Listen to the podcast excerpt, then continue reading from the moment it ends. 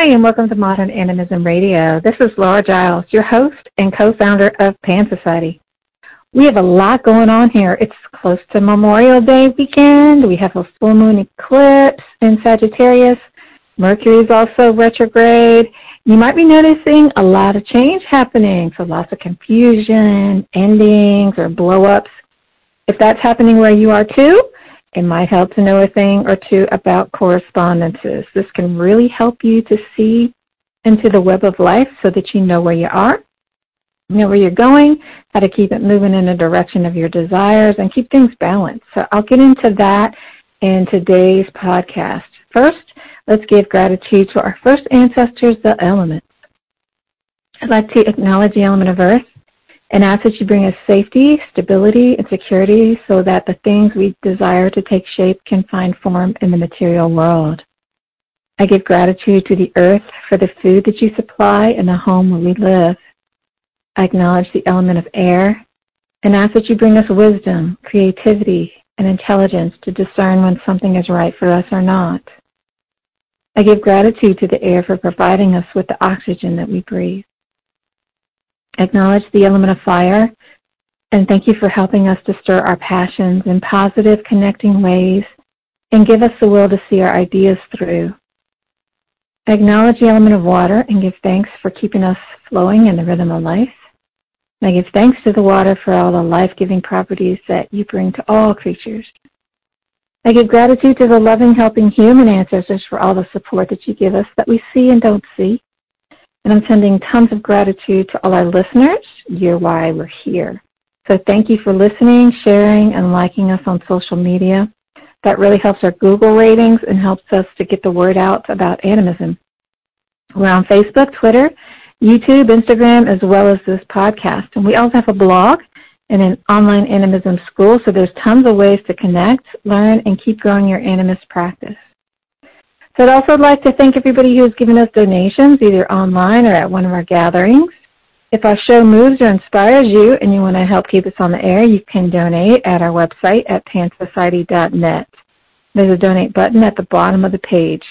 There's also a button on the Podbean app if you're using the app, and we're also at buymeacoffee.com forward slash Pan Society where we take donations. So we are a volunteer-run organization, and our only support comes from donations. So every dollar goes directly to continuing our mission, and we really, really appreciate it. So correspondences, what does that mean? The dictionary meaning for correspond is to be similar. So it's really about what goes with what. So what works well with what, and what doesn't work well with what. Everything has a signature energy, and when you're aware of that, you can do a whole lot of things with more harmony. For instance, at the opening of the show, I said that we're experiencing a full moon eclipse in Saturn. Eclipses are big energies that impact all of us. The energy of the moon is it's water and it's feminine. And so the moon's going to have big impact on our emotions, our childhood or our mother.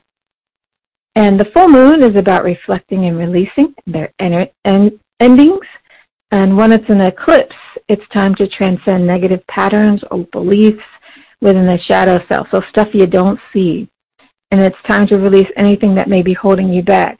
So this is massive, ready or not, here I come energy that can blow the doors off things that need to end so that they can heal or so that new things can come in. And um, if you're not ready for that, then you may miss an opportunity for a long time. So if you know that you got some things that need to go, I would take advantage of this momentum and just ride that wave.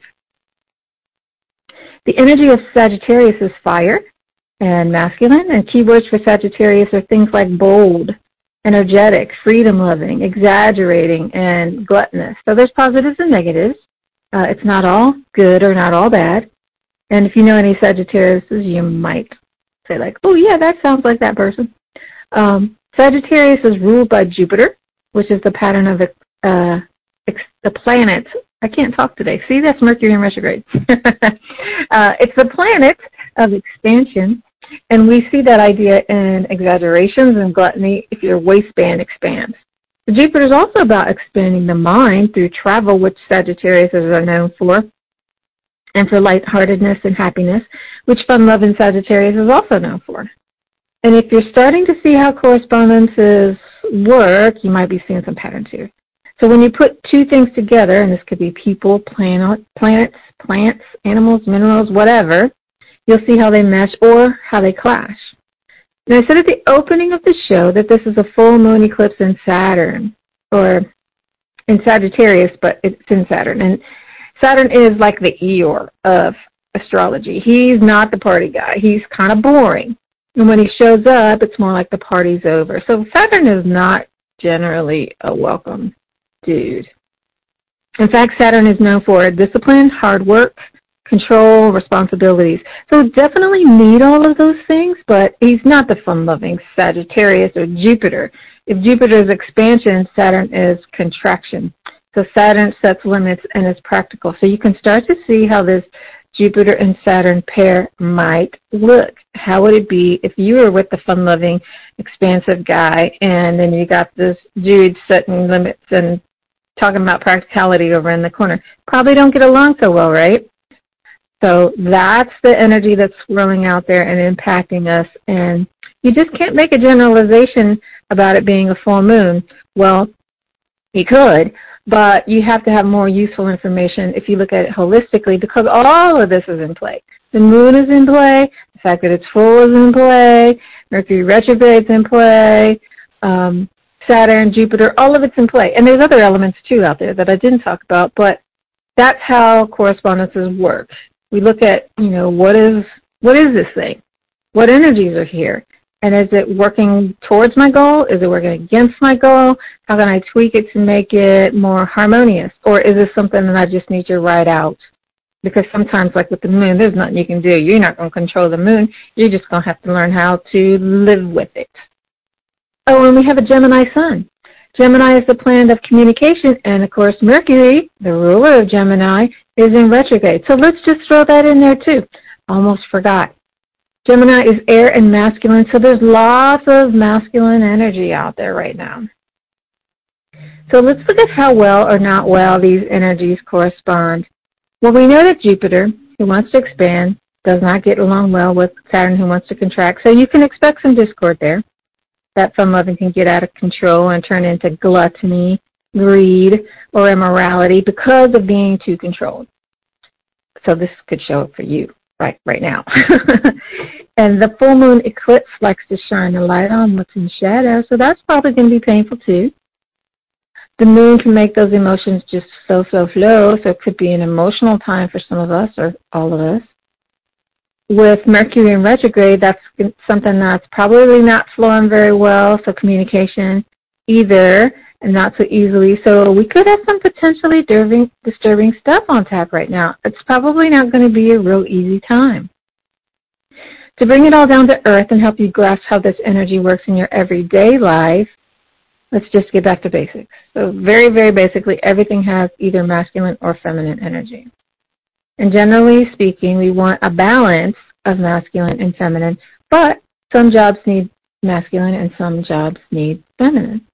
So Gemini moon might not be the best time to pop the question as Gemini is masculine. It's about communication.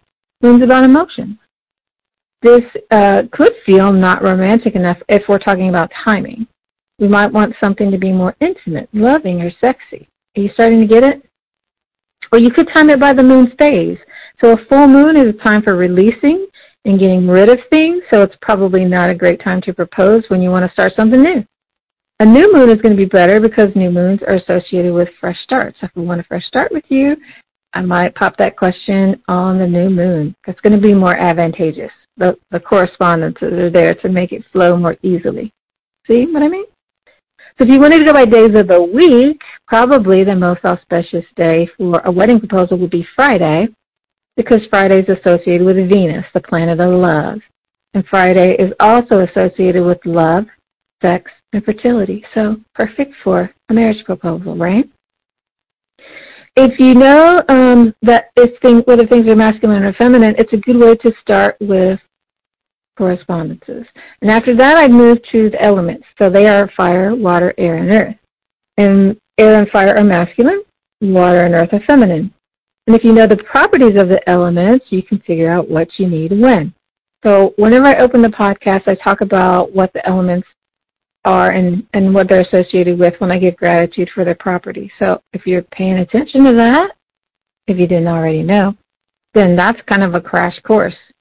Um, so if I need to be a stronger speaker, or if I'm an overpowering speaker, I might need to tweak my air energy. That's going to be the first logical place to look. And if I'm overly emotional or not emotional at all, I probably need to balance my water. Again, you know, it might not be that, but that's going to be the first logical place to look. The elements are basic uh, building blocks of all matter. They're in everything. So it pays to know the qualities so that you can use them to your advantage. If we're going to live in relationship with the world, we have to know what that world consists of and get to understand it. So these correspondences help with that. If you put things on your altar, you're probably already working with correspondences. Often feathers represent the air because they come from birds and birds fly in the air. So you're starting to see how these things work. It's just really using what you already know about things and kind of distilling it down to basics. So water is often water. Uh, shells can also be used to represent water. Earth can be used for earth. Uh, sand, rocks are also good uh, representations of earth. For fire, we usually use a candle flame. Uh, sometimes it's incense or, or burning uh, aromatics like sage, but that can also represent air because of the smoke that rises through the air. Colors are other energetic things that have correspondences. So intuitively, we associate fire with red, orange, and sometimes yellow, right? Uh, those are the colors of the sun and fire, so that makes sense. Water, the color of water is usually blue or silver or something cool. Earth is usually brown or green. Air is white or silver, even though air has no color. You look up, you know, you see the white of the clouds, or it's the closest you can get to invisible, I guess. Um, but these colors are not the only possibilities, but these are just the ones that are typical. Plants have correspondences.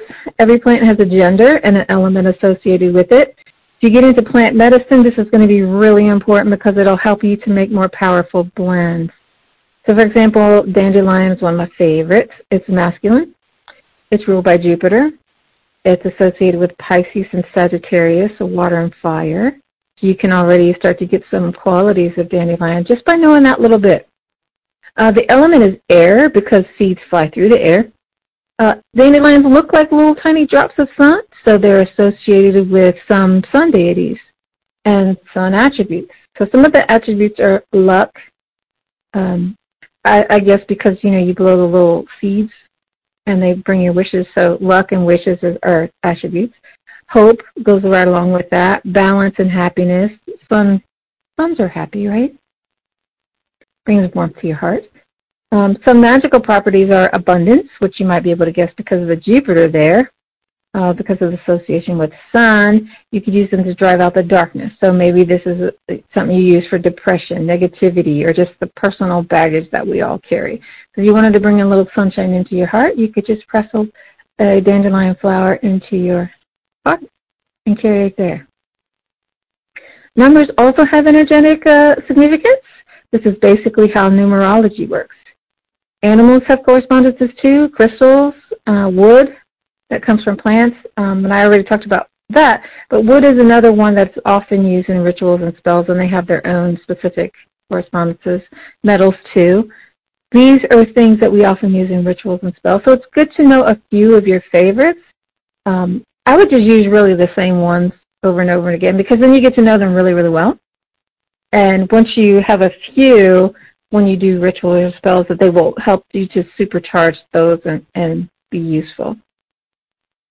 So when you're making a spell, herbal tonic, essential oil blend, or blending anything like perfume or really anything, uh, you want to think about correspondences because if things flow well and harmoniously, you're going to have something powerful working for you. And if they don't, it might not flow so easily. If your energy is not feeling smooth, you're probably heavy or light on something. Or something needs to be balanced. And things are going to flow better if you get back in balance. So you might tap in and be like, hmm, I feel like I need more flow. Flow is associated with water. I might wear blue that day. Or I might wear blue earrings. Or if I have to do a uh, speech, what I do is often I have a lot of uh, blue chokers, aquamarine, lapis lazuli, and I'll wear them around my neck so that I have that blue sitting right there. So that's kind of a way of using that in your day-to-day life. To go way big picture, just think masculine and feminine. Do I need more masculine energy? Do I need more feminine energy? You don't have to know a whole lot about anything to I don't want to say to get it right because it's it's not really about right or wrong, but to be able to use that masculine and, and feminine thing. If you've kind of got a handle on that, you can just go to the next one, which is elements. Do I need more fire, water, air, or earth? That's going to be really basic. Everybody can do that. So if you like plants or you like something else, you like colors, you like crystals, you can learn them. Um, yeah, I would because it's just going to make things more meaningful to you. If you make, and you can do that intuitively too, so it's not like you have to go get a book and read up on everything.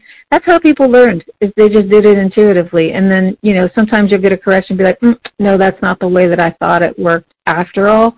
Or sometimes you'll just get confirmation.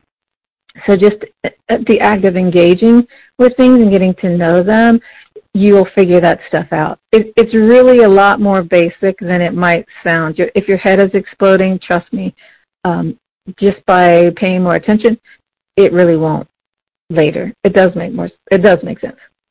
So if you make your own wheel of life, you can add all of these things to it. You can put plants in there. You can put animals in there, colors, da, da, da, da, da. You know, the Native American wheel has colors in it. That's why it has colors in it because those are the colors associated with the directions and the elements for their wheel. Now, this doesn't mean that these are the colors. It just means that they're the colors that certain tribes chose because all Native American medicine wheels are not the same. So when you're making your wheel, you can put whatever you want in it and put it wherever you want as long as it makes sense to you. Because if it's balanced, then it's balanced. It just is. Um, but having that in a wheel type configuration is going to help you to see how everything is interwoven into a web. And correspondences are really about relationships, and all animism is relational. Now, this is not a need to know thing, but like I said, it does help things make more sense. And I think that when you have that kind of running in the front of your mind, it's just going to make you feel more connected. It does for me. Anyway, so like I said, if it's overwhelming, take it slow. Stick to masculine and feminine. We can all wrap our heads around that. The big picture takeaway is um, just think about what goes with what.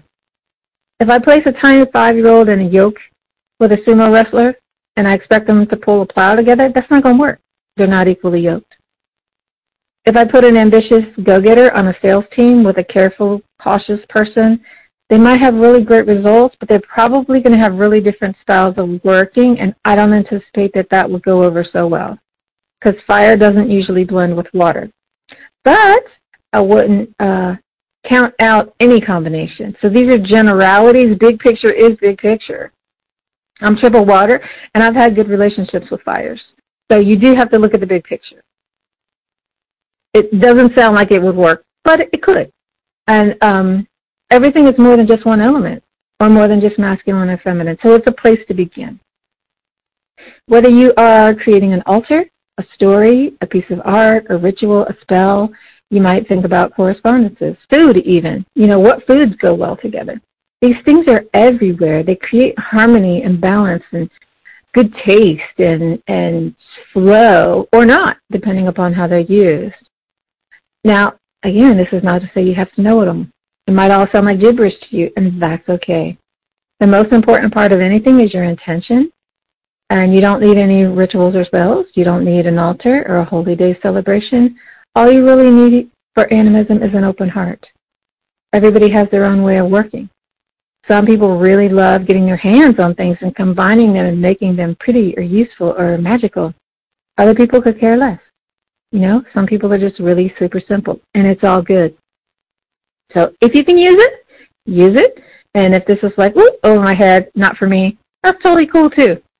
So that's our show for this week. Thanks again for tuning in. If you want to join us live and you're in our local area, we are starting to gather in person again.